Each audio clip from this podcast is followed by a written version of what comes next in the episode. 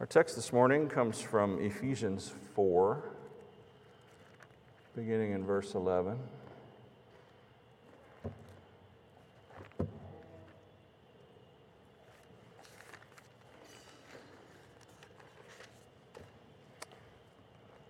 Ephesians 4, verses 11 through 15. This is what the Word of God says to us. And he gave the apostles and the prophets, the evangelists, the shepherds, and teachers to equip the saints for the work of ministry, for building up the body of Christ, until we all attain to the unity of the faith and the knowledge of the Son of God, to mature manhood, and to the measure of the stature of the fullness of Christ, so that we may no longer be children tossed to and fro by the waves and carried about by every wind of doctrine, by human cunning, by craftiness and deceitful schemes. Rather, speaking the truth in love, we are to grow up in every way into Him who is the head, into Christ. Father, this morning we ask that you would come and speak to us. We pray, Father, that you would enter into this space and this time by the power of your Holy Spirit and make your presence manifest. We know that you are everywhere. There is nowhere where you are not, but you are not manifest. You are not recognized in every place. So lift the veil, Lord. Let us see with eyes of the Spirit the spiritual things which are important for us to understand this morning. Correct us in our errors rebuke us in our sin, encourage us in our despair, and build us up in Jesus. It's in your name that we ask it. Amen.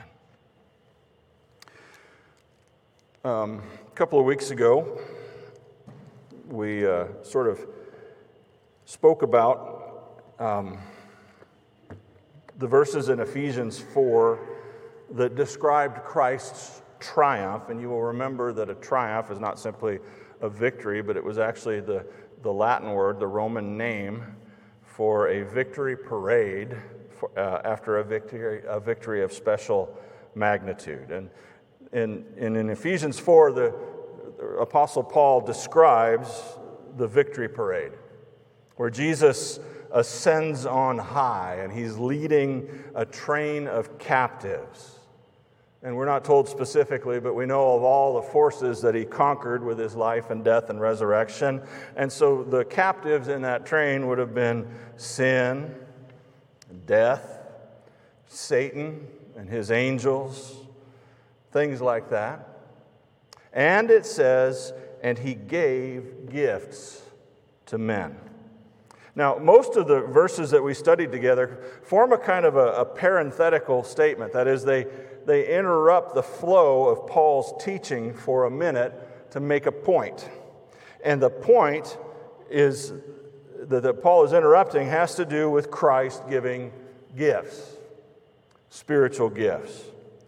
Now, the interesting thing to me is that in every other place in the New Testament that Paul speaks about spiritual gifts, he then goes on to describe things like helps or teaching or prophecy or healing or wisdom, things like that.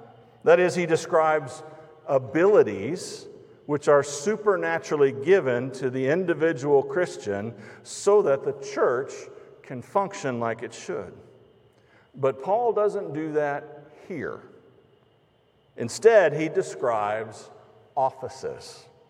And in particular, he describes four offices in the church apostles, prophets, evangelists, and pastor teachers, or as the ESV translates it, shepherds and teachers.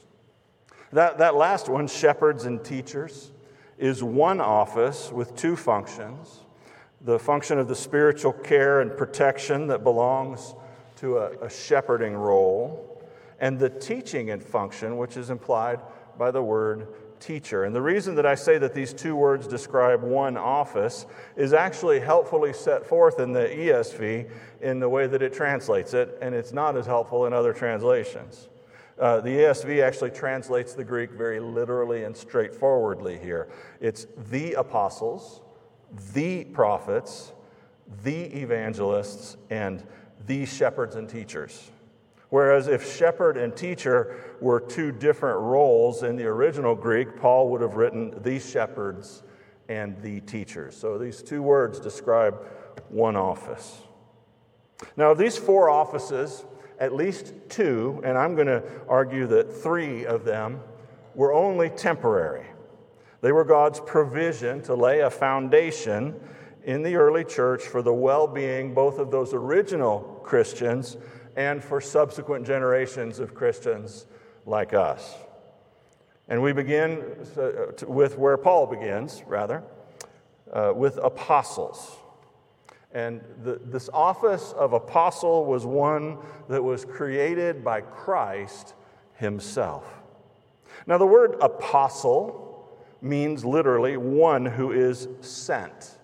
We actually get our English word post, as in post office, from this original Greek word. Of course, in the mail, you're sending things. Well, an apostle is one who is sent. And there are a few times in the New Testament where this word, apostolos, is used concerning ordinary Christian men and women who are given some sort of task or to, uh, to send some message that, that needs to be conveyed. So, in a certain limited sense, all Christians have an apostolic role or function because Jesus has said to all of us that we are to go and make disciples of all the nations. But that's not what the text is referring to here. The apostles referred to here were men of unique authority and gifting. And there were certain things that had to be true of a man to be called an apostle. First of all, he must have been a witness of the resurrected Christ. We can't go into a great deal of detail on this point, time doesn't permit it. But a key text for this argument is in 1 Corinthians 9 and verse 1, where Paul is defending his apostleship from uh, hucksters and shysters who were trying to undermine him. And he says, Am I not free? Am I not an apostle? Have I not seen Jesus our Lord? And of course, he was not one of the original disciples. He was not following Jesus around uh, uh, day to day as he went about the places that he went. But Paul saw him uh, in a vision and was caught up into heaven and had a face to face audience with the resurrected Jesus and received his gospel directly from the resurrected Jesus. And that qualified him then to be an apostle. Paul says something similar in, in 1 Corinthians 15 when he recounts a list of all of those who had seen the resurrected Lord. And then he says, last of all, as to one untimely born. And that word refers to a miscarriage or even an abortion. As to one untimely born, he also appeared to me. Paul says, For I am the least of all of the apostles, unworthy to be called an apostle, because I persecuted the church of God. We find that in 1 Corinthians 15, verses 8 and 9. So, an apostle had to be one who had seen the resurrected Lord. Secondly, an apostle must have been called and commissioned to do his work by the risen Jesus himself in person in a physical appearance. An apostle was, uh, thirdly, and a man who was given a supernatural revelation of the truth. And so Paul says in Galatians 1, uh, verses 11 and 12, he, he writes, For I would have you know, brethren, that the gospel that was preached by me is not man's gospel. For I did not receive it from any man, nor was I taught it, but I received it through a revelation of Jesus Christ. So, Paul is clearly saying, The things I am teaching you, I learned directly from an audience with a risen Christ. It is He who gave me the gospel that I preach. And if you know anything about reading between the lines and understand the things that were happening, for instance, in the book of Acts and some of the things he alludes to in his letters, you know that there were plenty of people who were trying to discount his apostleship and undermine him. And Paul said, No, I've got what I've got from the risen Lord. And if you're questioning that, you're questioning the risen Lord. And that's not a good thing to do. Number four follows logically from number three. An apostle is a man who has been given power to speak with authority and infallibility. See, the apostles uh, are ambassadors of Christ, and they had a, a unique authority and position granted to them, and the early church recognized that authority.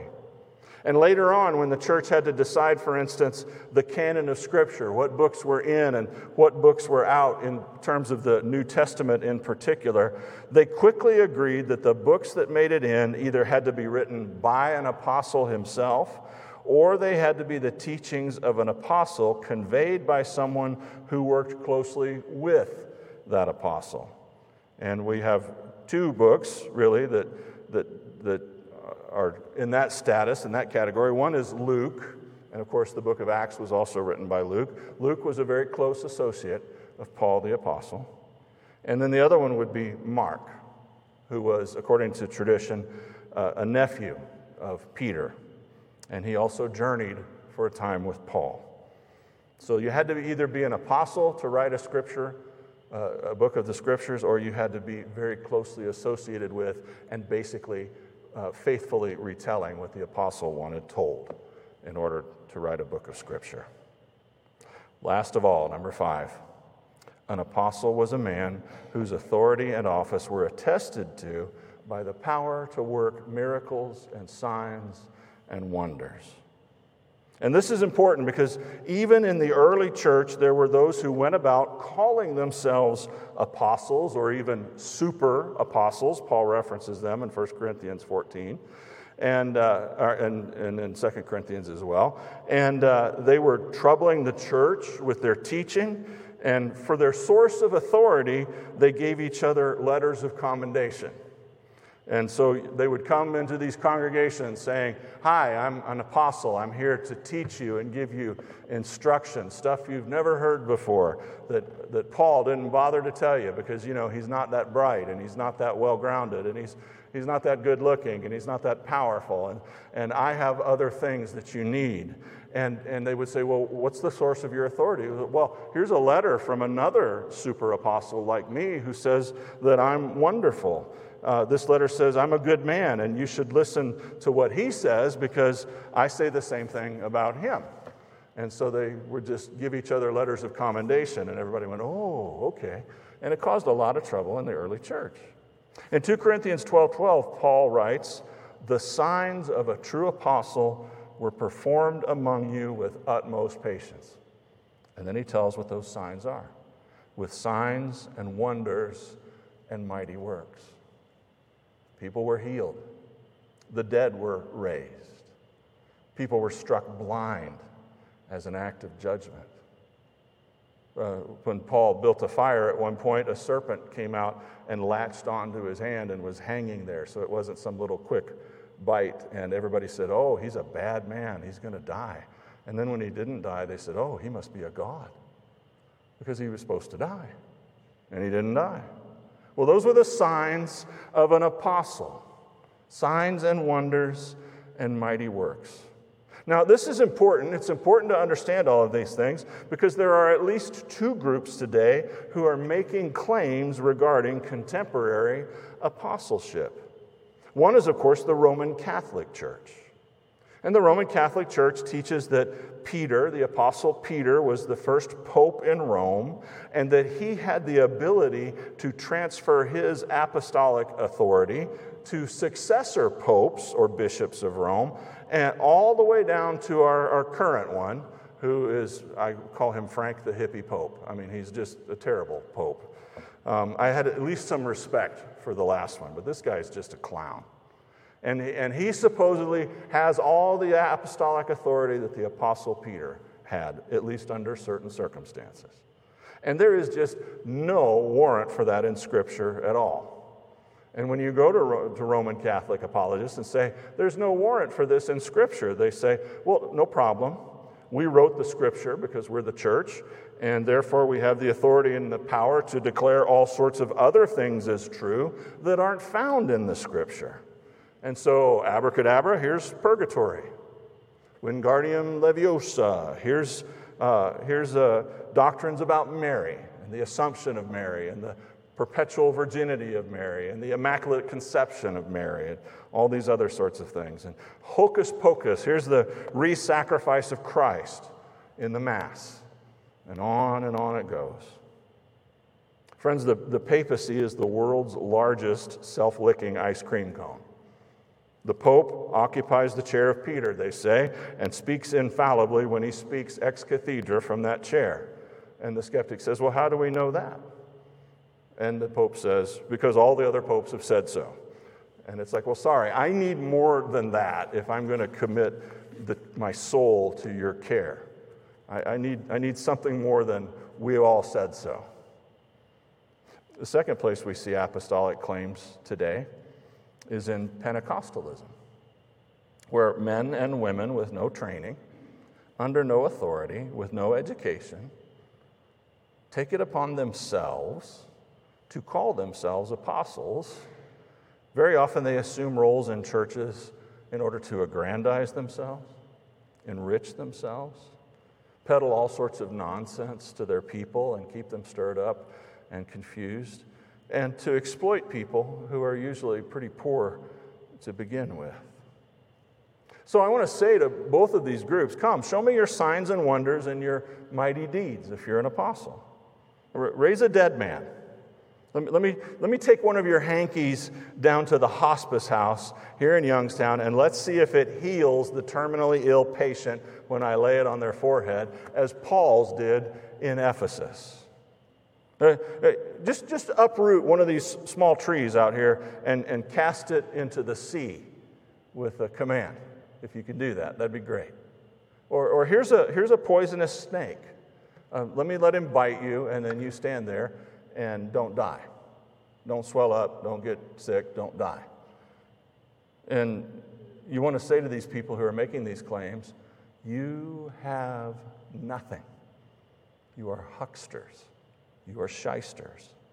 In the Old Testament, people making claims like the claims that you are making would have rocks thrown at them until they were dead. We don't do that in the contemporary church. Maybe we should, I don't know. But you should see what Jesus is going to do with these people later if they don't repent. Because false prophets and false teachers are among the least favorite things that the Lord Jesus encounters.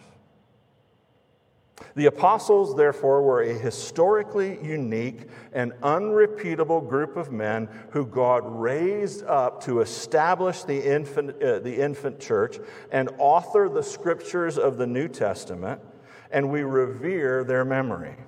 And we still submit to apostolic authority in the scripture. But we do not look for new apostles, for there are none, and there never will be another.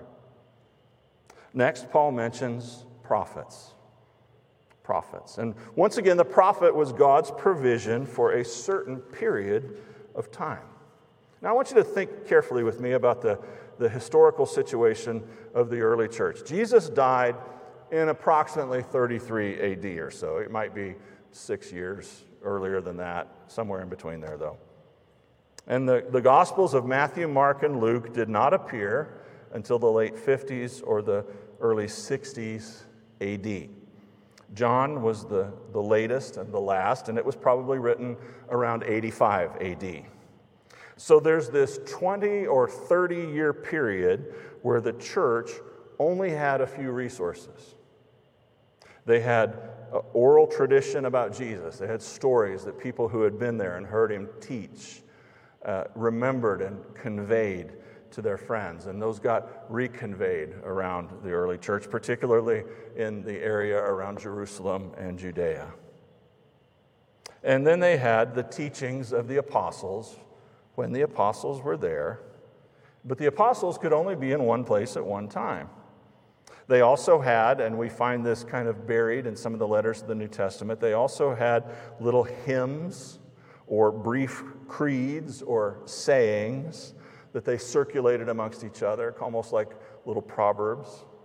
And, and then they had the Old Testament scriptures. And that's all they had.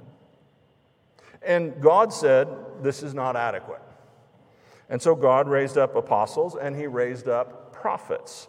Prophets from among the congregations who could serve as an immediately available, authoritative voice to convey a specific message in a specific context, and it was only for those people in that time. And that's why the teachings of the prophets were not handed down uh, like the teachings of the apostles were. So, what are some examples? Well, we, we just turn to our scriptures, and for instance, we find in Acts chapter 11, we find a, a group of Christian prophets who come down from Jerusalem to the city of Antioch in Syria, and one of them is a man named Agabus. And Agabus arises in the middle of worship and he predicts a severe worldwide famine is going to come. And the people gather together and say, Well, what should we do about this? And they determine that they need to start taking up a collection and an offering to make sure that the Christians who are in famine hit areas, particularly in Jerusalem, are going to be cared for. They're going to be able to buy food. And so they immediately begin taking up a collection. And Paul took up that same collection from all the churches out in the Mediterranean world, and that was one of the things he brought with him to Jerusalem when he came to Jerusalem late in his life. In Acts chapter 13, verses 1 and 2, we find prophets and teachers once again in Antioch who are praying and who are fasting, and the Lord speaks to them in the context of that worship service and says, Set aside for me Barnabas and Saul, which was Paul for the work that I have called them to. And so they did that, and they fasted, and they prayed some more, and they laid hands on them, and then they sent them out, and Paul had his first missionary journey as an apostle. In Acts chapter 15, we find Silas and a man named Judas, who was not the Judas who betrayed Jesus, exhorting the church in Antioch with many words, quote, because they were prophets. So they were preaching, but they were preaching with a supernatural bent. As Paul was journeying to Jerusalem, to the events which would eventually take his life ultimately, he stopped by Caesarea Philippi, and there Agabus the prophet comes down again from Jerusalem, and he takes Paul's belt from him and Agabus bound his own hands and feet and said, This is how the Jews at Jerusalem will bind the man who owns this belt and deliver him to the Gentiles. And there was the very clear understanding that Paul would not survive this. And everybody immediately begins crying and weeping and begging Paul not to go. And Paul himself finds his emotions rising within him. And he says, Stop it, guys. I got to go. Stop trying to stop me. Just Stop trying to hinder me. I, I gotta go. I gotta, I'm ready to die for Jesus, just like I was always ready to live for him. And so they said, Well, God's will be done then. And they let him go. What's interesting is that the person that Paul was staying with when he was there was a man named Philip the evangelist. And we meet Philip early on in the book of Acts. Philip is the one who suddenly found himself on the road to Gaza with this Ethiopian eunuch from the court of Queen Candace who was reading the book of Isaiah and was reading the suffering servant passages out of Isaiah 53. And he doesn't know what he's reading. And Philip hears this and he, and he pops up and he says, Do you know what's going on here? And the guy says, No, I don't. And Philip says, Well, let me tell you. And he tells him about Jesus. And the Ethiopian eunuch is so amazed and he receives Jesus and he says, Here's water. What, what prevents me from being baptized? Nothing. So Philip baptizes him and then the Holy Spirit catches him away. This, this Philip, okay? And we find out that Philip has four virgin daughters and they were prophetesses. And so we find then also in Luke chapter 2 a woman named Anna who was called a prophetess. So this office was open to women in the early church in a way that the other ones weren't. Now, we are not given enough information in the New Testament about prophets to be very dogmatic about them. We can and should be dogmatic about apostles because apostles, that has a very much has an abiding significance, but not about prophets. All we can really say is that a prophet was a person to whom truth was imparted by the Holy Spirit and that he or she was granted to speak that truth in some sort of an ecstatic manner. And, and we see that, that there was an ecstatic element to it. There was a trance or something like that. And the fact that one of the problems at the church in Corinth was that these ecstatic utterances were tending to, to cause confusion and disorder. And, and when Paul said, cut it out, they, the people who were doing this said, well, you know, we can't help it. The Holy Spirit just comes upon us and, and we can't help it. We, you know, that would be wrong to try and limit that. And Paul says, no. He says, the spirits of the prophets are subject to the prophets. So you can and you should put a cork in it until the appropriate time. In 1 Corinthians 14, Paul says, Let two or three prophets speak, and then let the others weigh what is said. And, and that weighing had to do with okay, do we have a false prophet in our midst? And, and in, in the little letters of 1st, 2nd, and 3rd John, John talks about testing the spirits that come and possess these prophets. Test the spirits to make sure that they're okay. You know, question what's going on here. Compare it to the truth as it is in Jesus. Uh, but in, in, uh, in 1 Corinthians 14, he says, Let two or three prophets speak and let the others weigh in what is said. And then he explains how their worship gatherings ought to be decent and orderly and not chaotic and individualistic, so that the body of Christ might be edified and built up. And if an unbeliever comes in, he might see the immediate power of God at work and be astonished and perhaps even get converted. But if he comes in and he sees just a bunch of chaos, he's going to come in and he's going to think, these Christians are just crazy and I don't want to have anything to do with them. And then he says uh, further, the reason why we need to be doing all things decently and in order is not just because of the watching world, but also because of the nature of God. Because God is a God of uh, not of confusion, but of peace. Now, I mentioned a, a few minutes ago that we must not be very dogmatic about the prophets because we just aren't given very much information about them. We know that they were important, and we know that because Paul lists them second after apostles in this list, but theirs was not a continuing office, which is precisely why we have so little information. And Paul predicted in 1 Corinthians 13, the famous love chapter, that, that it would be a temporary office. He said, As for prophecies, they will pass away. These things were God's gift to the church until the New Testament scriptures were written down. And then Paul says, when the perfect comes, the partial, like prophecy and tongues and such like that, will pass away. And that's exactly what happened. That's a, a, fact of history. You can read the writings of the early church fathers. And by the time you get to somebody like St. John Chrysostom in the 300s AD, um, when he's asked about what's, what was going on in the Corinthian church with the tongues and all that, he very frankly says, We really don't know what much of that is about because nobody's spoken in tongues in a couple of centuries. And so that we, we, don't, we don't really have a, a good framework for understanding what was going on there. The mention uh, of these things in the writings of the early church fathers becomes rare and then it ceases. Indeed, I think that it's the fact that in the later letters of Paul, letters like 1st and 2nd Timothy and Titus and Philemon and perhaps Hebrews, if Paul wrote Hebrews, they never mention prophecy, they never mention prophets, but they do command the original recipients of the letters to guard the good deposit of doctrine that has been handed down to them. And so this is indicative of the fact that things were beginning to settle, that the scriptures were being gathered, and authority was beginning to shift in the early church. A shift was underway. And finally, for today, we have evangelists.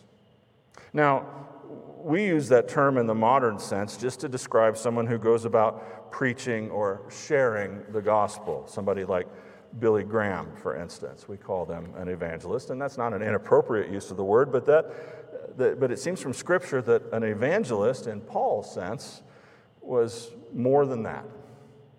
Uh, for instance, we, we have a few evangelists named for one of them, as I mentioned, was Philip and Philip had daughters who prophesied, and he was called in the scriptures an evangelist. Philip the evangelist. Titus and Timothy were clearly evangelists. And so when you read the pastoral epistles of 1st and 2nd Timothy and Titus, you find, you find little passages of scripture in there like Paul reminding Timothy to, quote, do the work of an evangelist.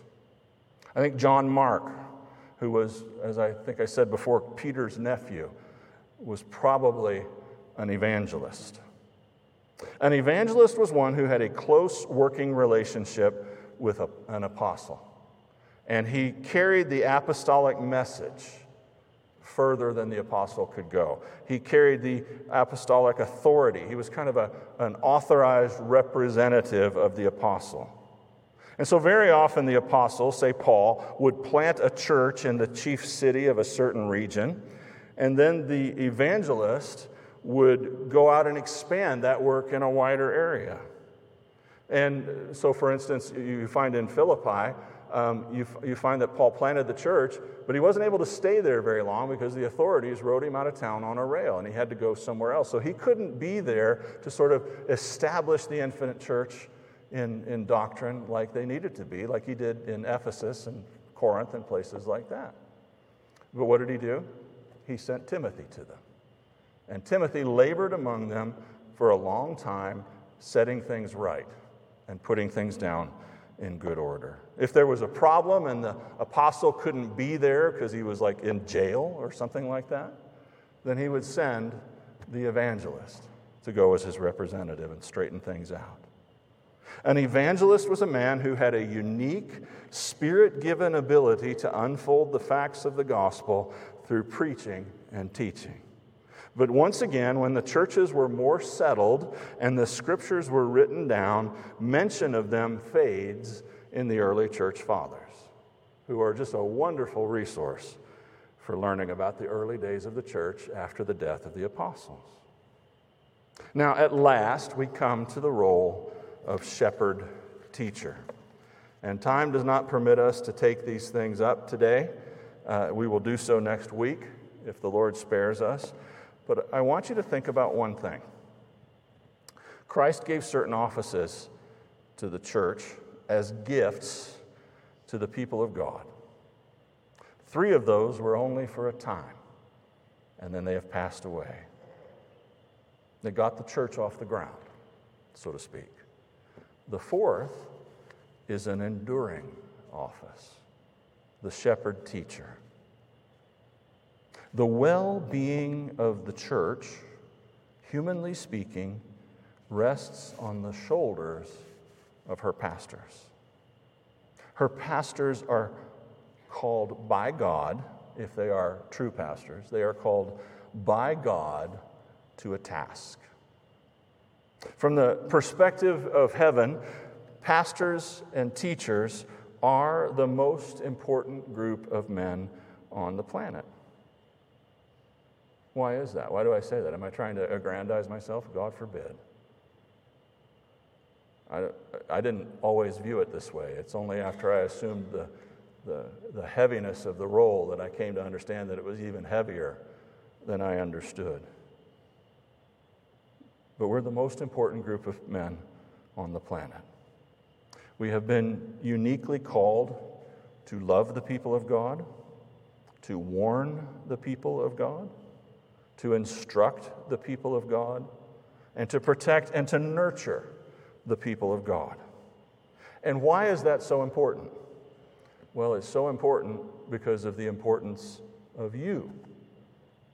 You see, you're incredibly important as well. And why is that? It's because you, the people of God, are God's chosen instrument to accomplish His purposes in history.